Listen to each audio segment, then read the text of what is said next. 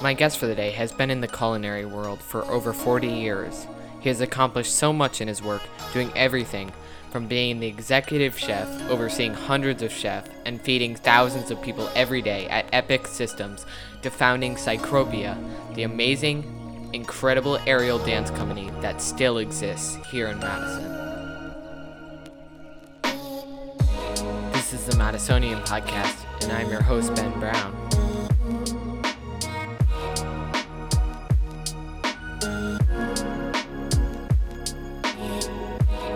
I was interested in today's guest because my former guest, Odessa Piper, put in a strong recommendation for this amazing Madisonian. I started to research and had a glimpse of some of his incredible accomplishments. When I got into the interview, my perception of how amazing he actually was changed completely. Now enjoy my amazing interview with the incredible chef Eric Rupert. This is part one of my interview with Eric Rupert. You should listen to part two, where he will talk about the true roots of everything that he's learned about being a chef and overcoming so many jobs and so many obstacles throughout his journey. The second part will be released on Thursday. My name is Eric Rupert, and I am a chef. I'm also an owner of Nutkrack and the chef at Nutkrack as well. I was born actually here in Madison, and uh, a long time ago, and um, grew have grown up in the area. Um, left a few times for what I thought were greener pastures, but um, am just from here, and my being and my body are from here, and I love it here. It feels familiar. I love other parts of the world too, but um, this is my home. Yeah. So, what what was school like for you? What kind of kid Um, sure. What kind of kid was I? Um, well, as you've probably learned, and uh, that Midwesterners are not great at talking about themselves. Um, but um, I think I was a pretty thoughtful um, kid. I liked being outdoors a lot. Um, very active. I'm a very kinesthetic learner. I, I learn best um, by doing things, by doing things with my hands or doing things with my body. Um, doesn't mean I can't learn, you know, through hearing things or seeing things. But my my father um, was in the trades and and always told me doesn't matter what somebody's doing if they're good at good at it, watch them. You know, so that might be a plumber or um, he was a stonemason. Um, just whatever somebody's good at, just or a musician, just watch them and, and hear them. And, you know, if you're really lucky, you can ask them questions too. Um, so I, I, was pretty inquisitive, um, kind of quiet mostly, um, I think. I don't know. I, I, didn't think too hard about what I was like. Yeah, when you're a kid, you don't think about how you are as a kid. Right, so. right. So yeah. when when were you first introduced to good cooking or food or what was your relationship oh, with food a, as a kid? Sure sure. Uh, my mom uh, my mom uh, we we grew up uh, how do i put this? Uh, very very modest means. And um, my mother just had this ability to make great food not fancy food just food. And i'm convinced it's because she cooked with love and she loved us. And it was a way that she could love us. Um, her food was always always delicious, and again, it was it was never fancy. Um, we had gardens, and so we were you know cooking from the gardens when we could. Um, we didn't grow up eating a whole heck of a lot of meat because meat was expensive, um, but we always sat down together uh, for dinner together uh, at six o'clock. If you weren't there at six, you were kind of uh, out of luck. Most likely, I have um, younger brothers and so we all knew to, to be there at six. Otherwise, you might get stuck with a peanut butter sandwich for dinner. Um, so that was that was always really important. And um, yeah, things back, you know, we're talking like late '60s, and we were eating tacos. I mean, they were, you know, Ortega tacos, but they were still tacos. That was not a that was yet to get be popular at that point. So right. Um, just my mom uh, tells this story in fact, it's it's um, it's documented. Uh, because when I was very, very young, uh, we lived on an old farmhouse in an old farmhouse out near Daleyville, Wisconsin, and it at the time didn't have running water, um, and I think it had electricity. I'm not sure if it did or didn't, but um, I actually remember um, being in like my playpen, um, sort of you know standing up, holding onto the sides, and watching my mother cook. Um, I, I remember that visually. I don't remember other details, but my mother, um, because my father was um, in would go to Madison to to work, and oftentimes was gone like for the whole week. Um, he worked very very hard, um, and so here's my mom, you know, a young woman with a a baby by herself on a farm, um, and so she would write her mother letters every day or almost every day, and my grandmother would write her letters back. And um, after my grandmother passed away, my, my mother gave me a lot of the letters that had gone to my grandmother. And I was going through one, and she wrote about the time that I was in my playpen, and she was apparently making meatloaf. Um, again, I, as a baby, I don't remember that piece of it at all. Right. Um, but apparently, uh, while watching her, and I, I was you know, probably a year and a half, maybe two um, at most, uh, she put it in the oven, the meatloaf in the oven, and I told her flat out that she'd forgotten the onions. And um, so, so I think that, it, and you know, to add to that, I remember things much farther back than I think most people for some reason. I, I've swapped stories over the years, and every single one of them, um, of those vivid memories, even from when I was, you know, even before I was a year old, um, have a flavor. Um, and if not a flavor, uh, an aroma or a smell involved with them. Um, I can remember the first time I had turkey, for instance, turkey and gravy. Was on a train going to Ohio, and I was probably 14 months old. Um, I can remember. Um, I, I just remember so many things, and they all have flavors or or smells associated with them, and that's how it's been all my life. So for for better or for worse. Um, I can't eat circus peanuts. I won't go into why, but um, I, let's just say I ate too many of them um, while at the zoo, and uh, just ruined circus peanuts for me forever.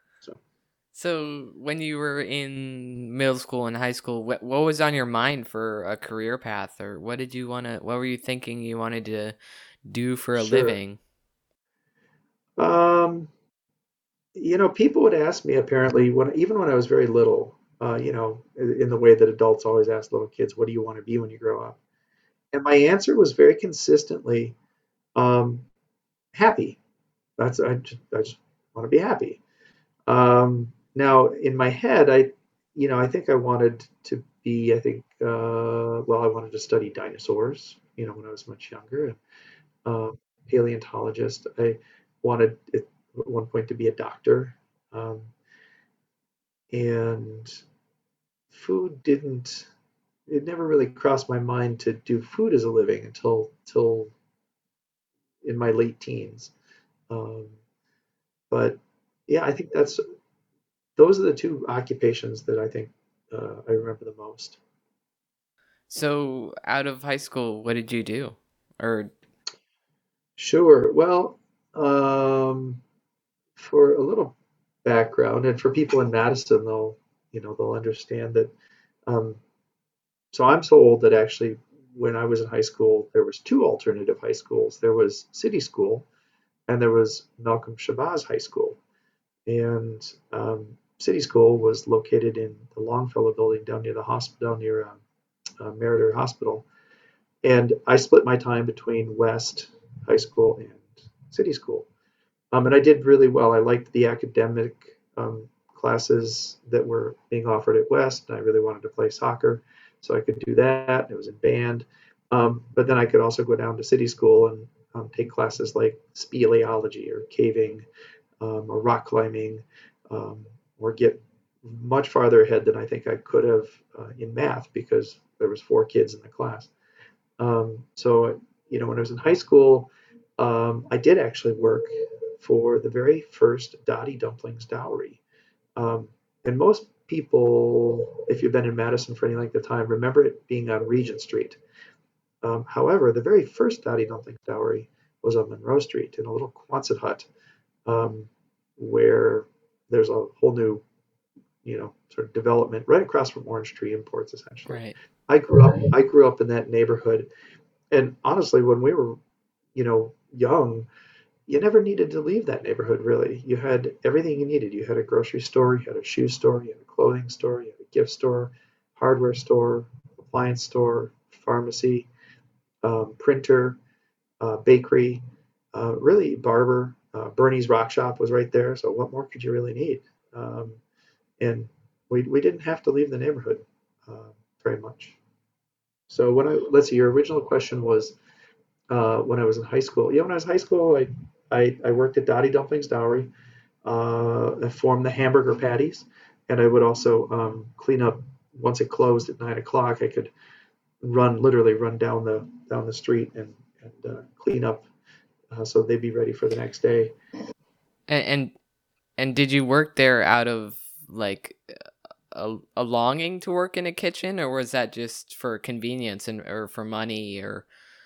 Uh, yeah, I think it was it was probably more for money. Um, I, um, yeah, I would I, I would have to go with that. I, I at that time was um, uh, very much into uh, bicycling, and so I had to fund my uh, pretty expensive, you know, bike habit, uh, making four dollars an hour and working probably twelve hours a week at Dottie Dumplings Dowry. So uh, it didn't didn't it didn't didn't make me a lot of money, but um, it was fine, and it you know taught me responsibility, and I was given a key and was trusted, and um, you know good good work work ethic. Um, so uh, then also while in high school, um, my I noticed an ad one day. It was a puppeteer wanted, uh, and I thought, well, sure, why not? Um, so I I answered the ad, and they they were a little. It was actually a professional um, puppeteering company that was here in Madison um, that would go around primarily to fairs and schools and uh, but it was very professional and very very well done. And um, I had no experience, of course, but um, apparently I I aced the uh, the interview and talk, talked my way into being a, a, professional puppeteer for a few years.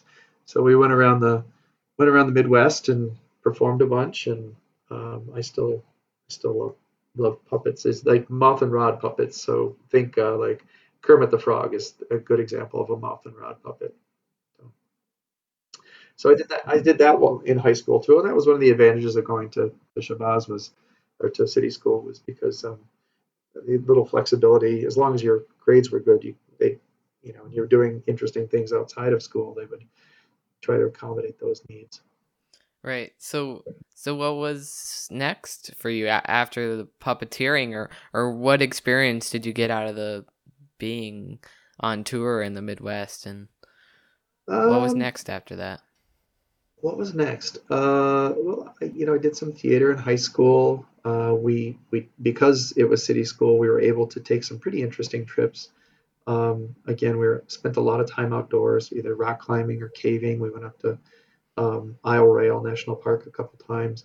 Just really good immersive um, learning, and, and I, I did really well with that. So um, let's see. In high school, you know, I, I, think you can ask just about any adult. They'll say, you know, you couldn't pay me enough to go back and do high school.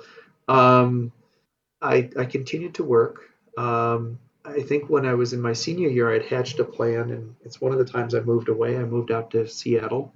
This would have been, um, I'll, I'll, sort of tip my hand and tell you how, how old I am, but in, in 1981, um, we are in the middle of a huge recession. I moved out to Seattle and honestly, with the hopes of finding a job, establishing residency so I could go to college um, in, in Seattle, or, uh, or sorry, in, in uh, Olympia. And um, there were just no jobs to be had. So um, from there, I, I sort of bummed a trip down to visit my aunt and uncle down in Petaluma. I'd never met them in California and hung out there for a while and went up to Yosemite and um, then actually came back and uh, enrolled in college.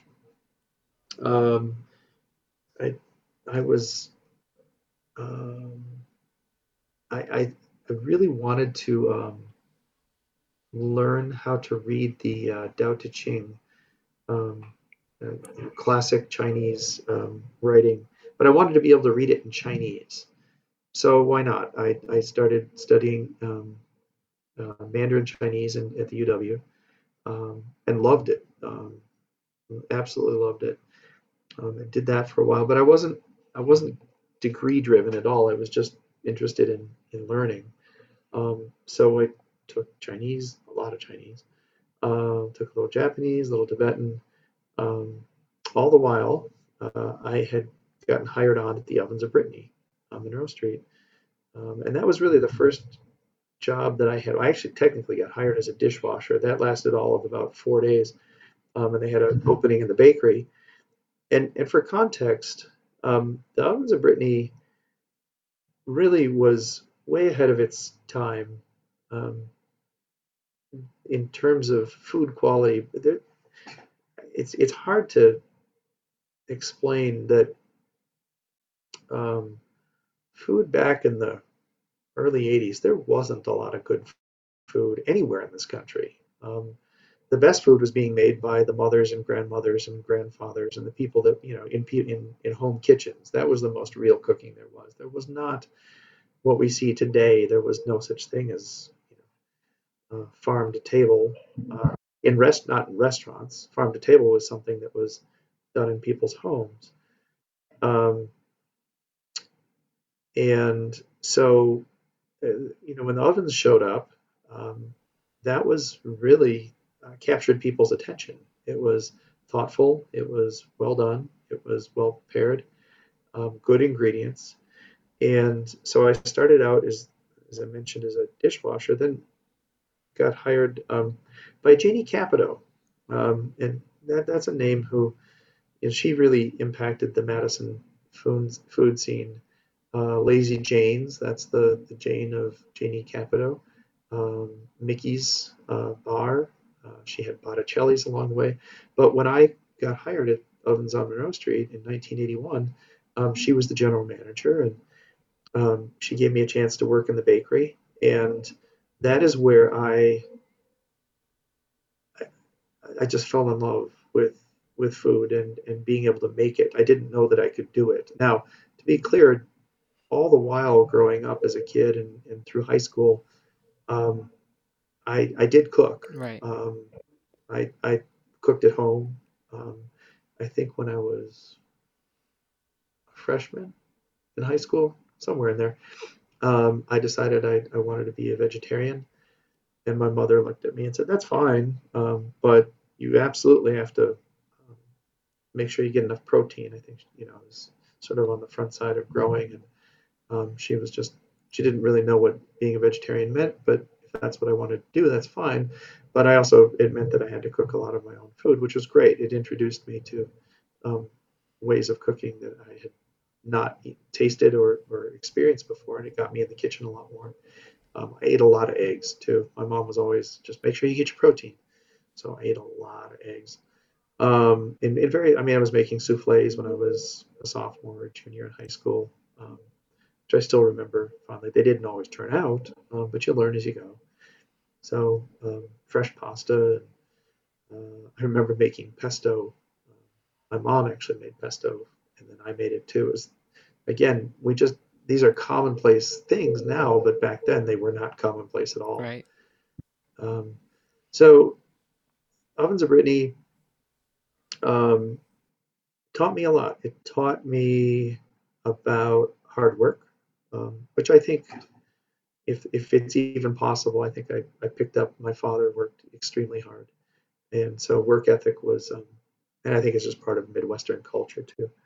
Um, so work ethic was instilled. Also, getting up at four in the morning um, when you're 18 years old is not normal. Um, or, or even easy, but I loved it so much. I, I couldn't wait to get to work. I loved going into work and um, you know, it was just it was it was so exciting um, what we were doing, and, and I, it seemed like I had a knack for it. Um, I enjoyed getting better and better and better at things, more efficient. Um, it seemed like the more that I could get done, um, the more opportunities it created to do the really cool things. So um, when I started that original shift where we would make morning buns and croissants and Karen buns and scones and muffins, and, um, it, it took three people eight hours. Uh, it was a three person eight hour shift. And I loved it so much that um, I think two of the folks left after about six months and we just never hired anybody on and i could do the whole shift myself in about six hours um, and and we'd increased the production by about threefold in that time Wow. so yeah and I- and i'm not trying to be immodest i just loved it so much every moment every action that i would take in a kitchen i came into it with the assumption that i could do it better and faster than the last time i did it and I've really built my whole career on that. Um, I, I don't know that I'm, I, I, I probably have the cooking gene, um, but more than anything, um, with food and kitchen operations, I, I've just always assumed and approached each day in a way like I don't know anything. So that when I walk in, I'm in a much more receptive, I'm working on the assumption that I have to learn, um, and and that's really fed me on every possible level as as we've gone along. Um, fun little fact: um, Monty Schiro uh, of Monty Food fight. fame Yeah. and Food Fight. Um, I worked with Monty at the Ovens of Brittany. Um, he would come in and sell morning buns um, on the weekends, and uh, and and we always hit it off. Um, we grew up in the, the similar. He was a little older than I, uh, but we grew up in in the neighborhood. In fact, his family had uh, the Monroe Street Pet Shop uh, right there on Monroe Street, um, which was a common stop on our way home from school each day. So I had known Monty a little bit, um, but it's fun to you know say, well, look at him now. Right. Yeah. So take me on your journey in, in cooking. What what was next for after I mean, how long did the ovens of Brittany continue and, and where did you go from there? Yeah. I um. So um, they must have noticed that I had a knack for it because um, uh, they had asked me then to uh, become a pastry baker. And so I learned, I went from making laminated doughs and um, breads and scones and muffins and croissants and those sorts of things, uh, which was awesome and loved it. Then to doing cakes and wedding cakes and pastries and puff pastry and um, uh, lots of cookies. Oh my goodness, we made great cookies, but I, I to this day I can scoop cookies faster than anybody I know. Um, and and all the while, um, the ovens just kept getting busier and busier, so much so that they opened one on um, on University Avenue. And then um, after about three years of, of being a pastry baker, and I loved it. I I, I love to this day. Um, I, I love going into the bakery at Epic, and uh, if they're decorating cakes or frosting cakes, I very respectfully ask if I can do one, and I, I still can, you know, I can I can still do it and, and derive joy from it. And it's it's uncommon for cooks to be able to do that, so um, they they get a kick out of it too. Um, and then they decided to open uh, another Ovens of Brittany on the east side, um, over on the corner of Fordem and, and Sherman and, and Johnson or Gorham.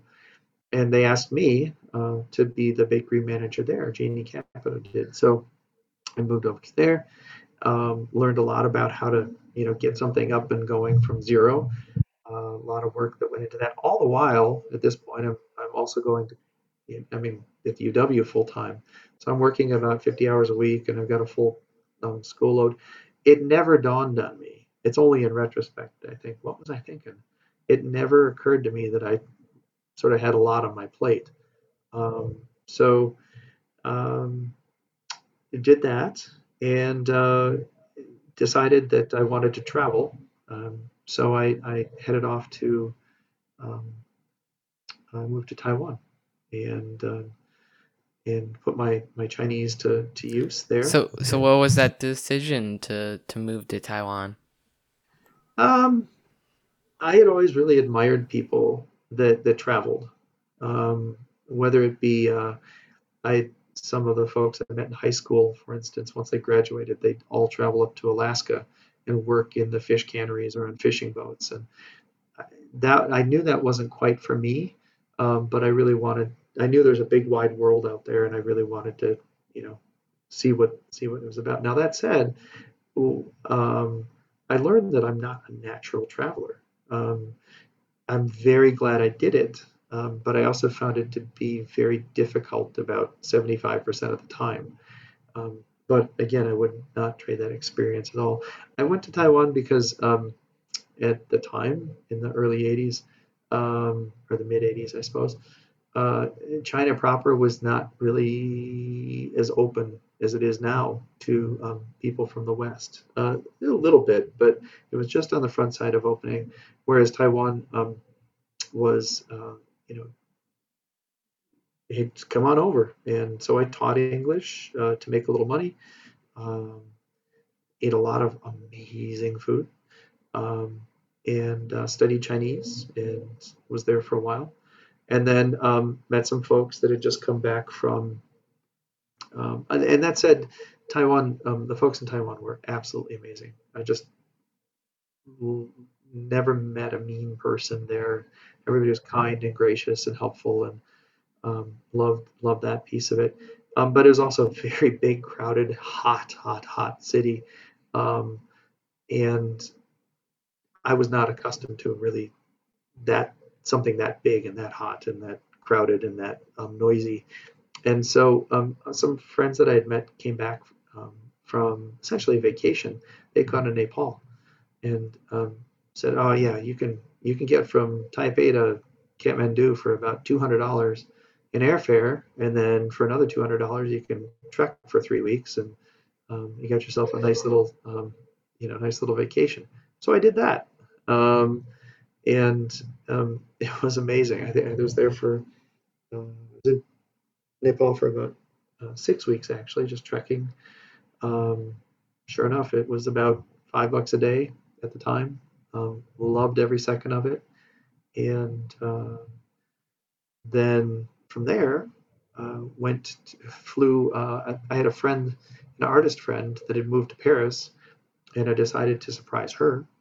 So I uh, showed up showed up at her doorstep in Paris, and um, you know, we we went up to Amsterdam and, and uh, Brussels, and um, so I, you know, I didn't spend a lot of time in Europe at that time, but uh, um, kind of made my way all the way around the world technically, um, and then showed up at my at my uh, folks' doorstep unannounced, uh, about 40 pounds lighter than when I'd left, with a big old beard on Christmas Eve, and uh, just about gave my mother a heart attack. So it is it is a fond memory. So throughout all those travels, were you eating good food, or did you see? Did you have influence? Did the food give you ideas and?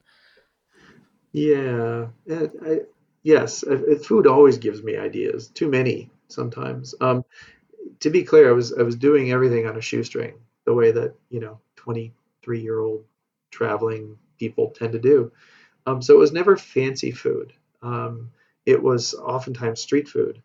Um, it was um, oftentimes just, you know, I will never forget the first baguette that I had in Paris. Had, that's all. That's what I had, and I really didn't have very much money, so I sort of survived on baguette um, and occasionally, you know, a, a, clementine or a little bit of cheese.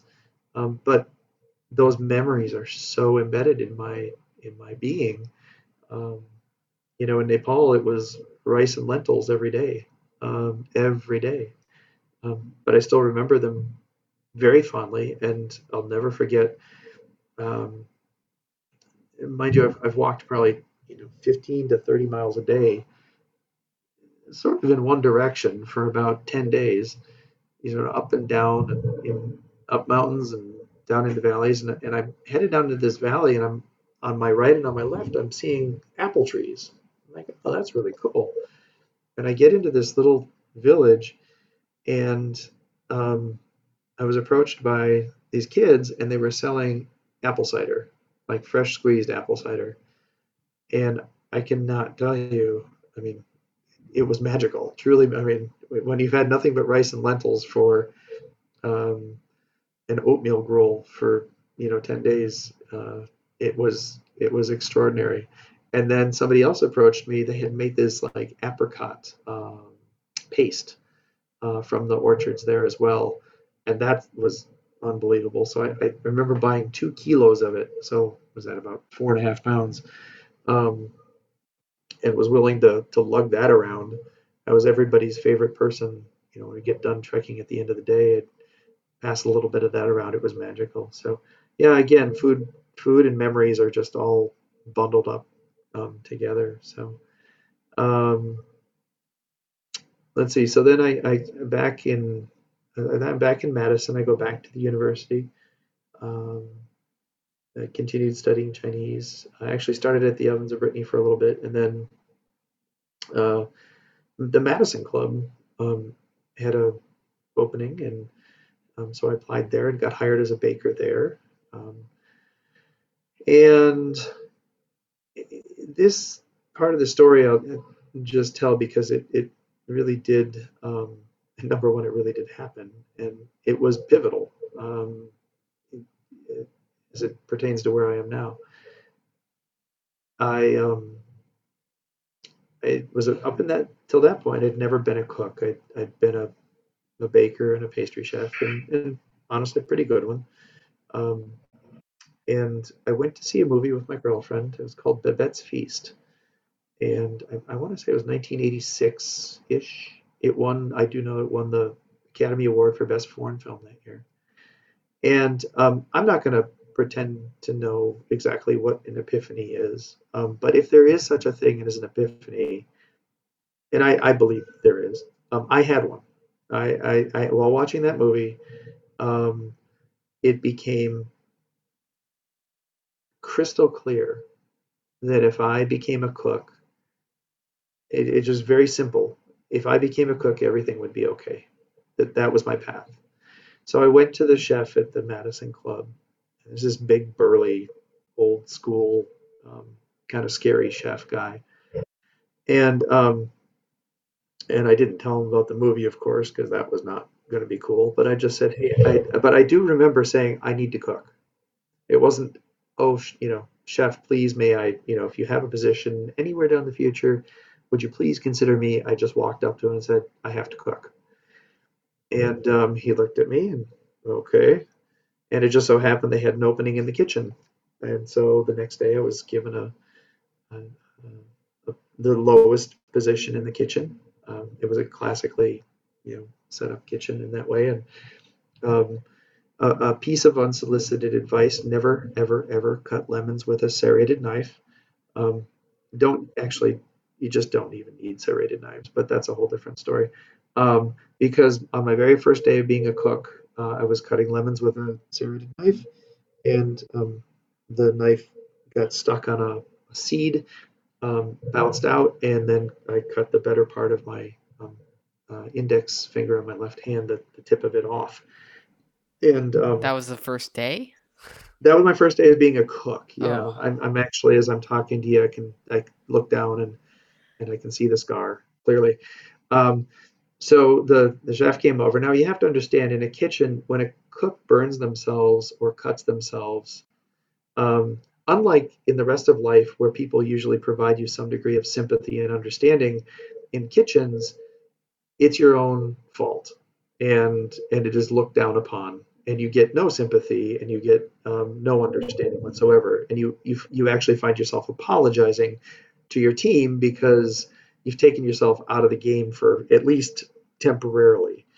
Um, and you just, you know, you did something stupid. You cut yourself. So, chef walks over, and uh, at this point, I've managed to gather up the tip of my finger, um, and it is is really bleeding. He takes the bloody towel because he'd been trimming out some meat that's on his shoulder, and he just comes up and he grabs my finger and sort of clamps down on it with his bloody towel and says, "Come on, let's go." And he took me. He actually drove me up to the hospital, and the hospital at the time was Methodist Hospital over on West Washington, so it wasn't very far away. And um, he's dropping me off at the emergency um, entrance, and he looks at his watch and he says, "All right, it's 10 o'clock. They better be fast because if you want to keep your job, you better be back by 11." And so at 10:57, um, I, I literally ran all the way back with this big, you know, big bandage on my my finger. Thankfully, it was on my left hand, and uh, and finished out the shift. Um, but what that kitchen taught me was um, structure. Um, it taught me a lot of basics. It taught me how to talk and walk and behave in a kitchen. Um, baking is is uh, I, I love the art of baking, um, and it is you've probably heard this before. It is it is um, a mix of uh, creativity and, and, a lot of science. Um, you have to be pretty precise with baking. With cooking, um, uh, you have a lot more. Typically, you have a lot more latitude, and and and you sort of have to. Um, what I noticed right away is is the first few days I was exhausted because, you know, in, in baking, you are multitasking. You know, you might have you know a couple things in the oven and you're mixing something and you know you, you're doing two or three things at a time in cooking you're doing 17 things at a time and if you're not you're not doing it right um, and you have to be able to um, to juggle those things and it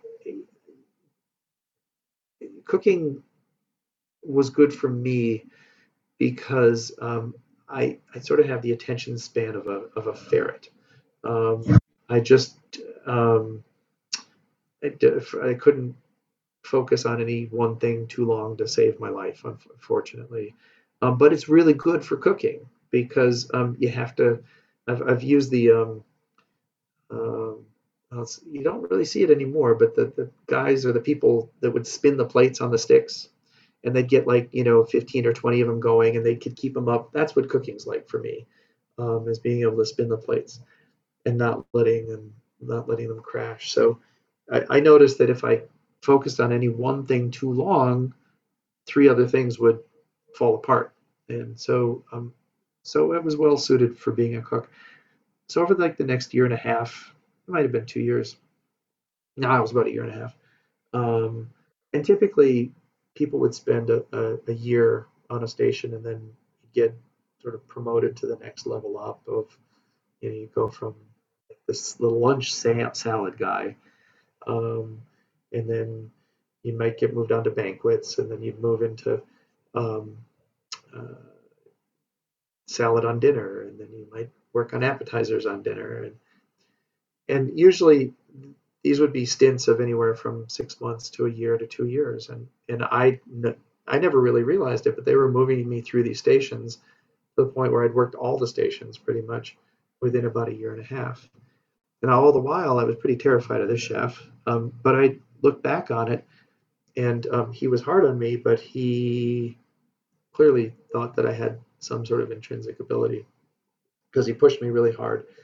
Um, and periodically, would actually kind of reassure me that, yeah, you just this is for your own good, and you, you'll you know you do this and you'll be fine.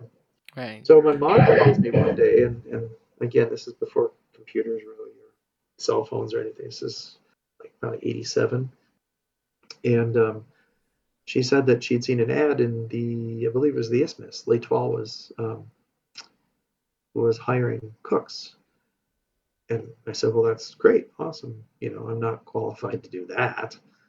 And she said, "Well, you know, there's no harm in applying." So I applied, and I remember the the interview um, quite well. I felt like I just sort of met somebody I could talk to about food, and when when I was talking with Odessa, but I was also really intimidated, and, and you know, still young, had no, I just thought it was way out of my league.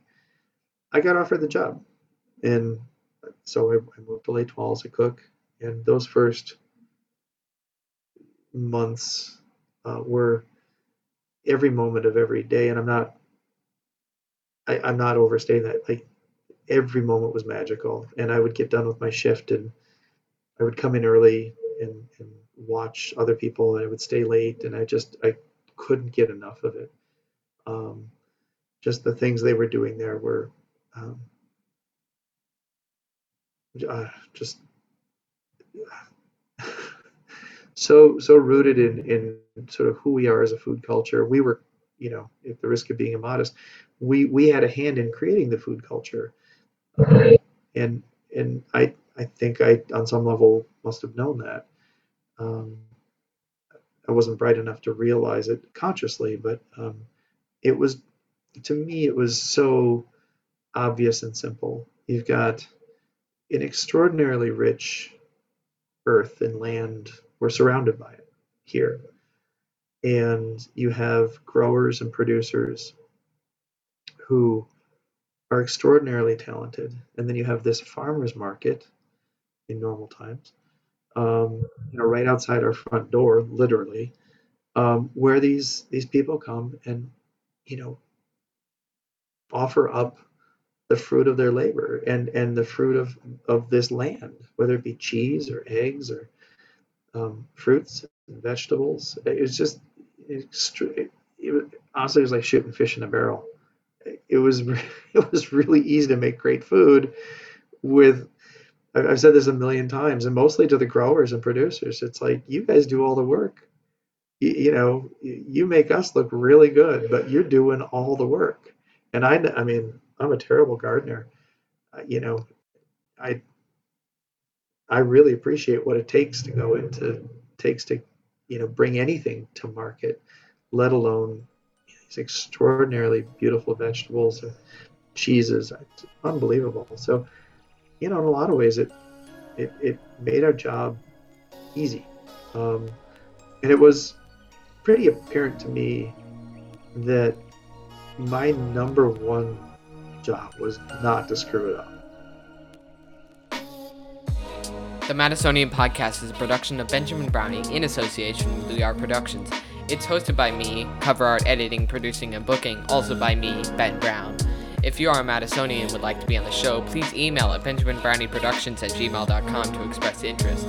Please support us by buying our merch at teespring.com slash store slash Madisonian podcast or click the link in, the, in the description of this episode. You can find Nutkrack on Atwood Avenue or order it from nutkrack.com or the link in the description below. Alright, it is it was so happy to have you listening and keep your eye out for part two of this episode. It was so good to have you listening, and keep your eye out for November 2nd when the third seasons of the Madisonian podcast goes live.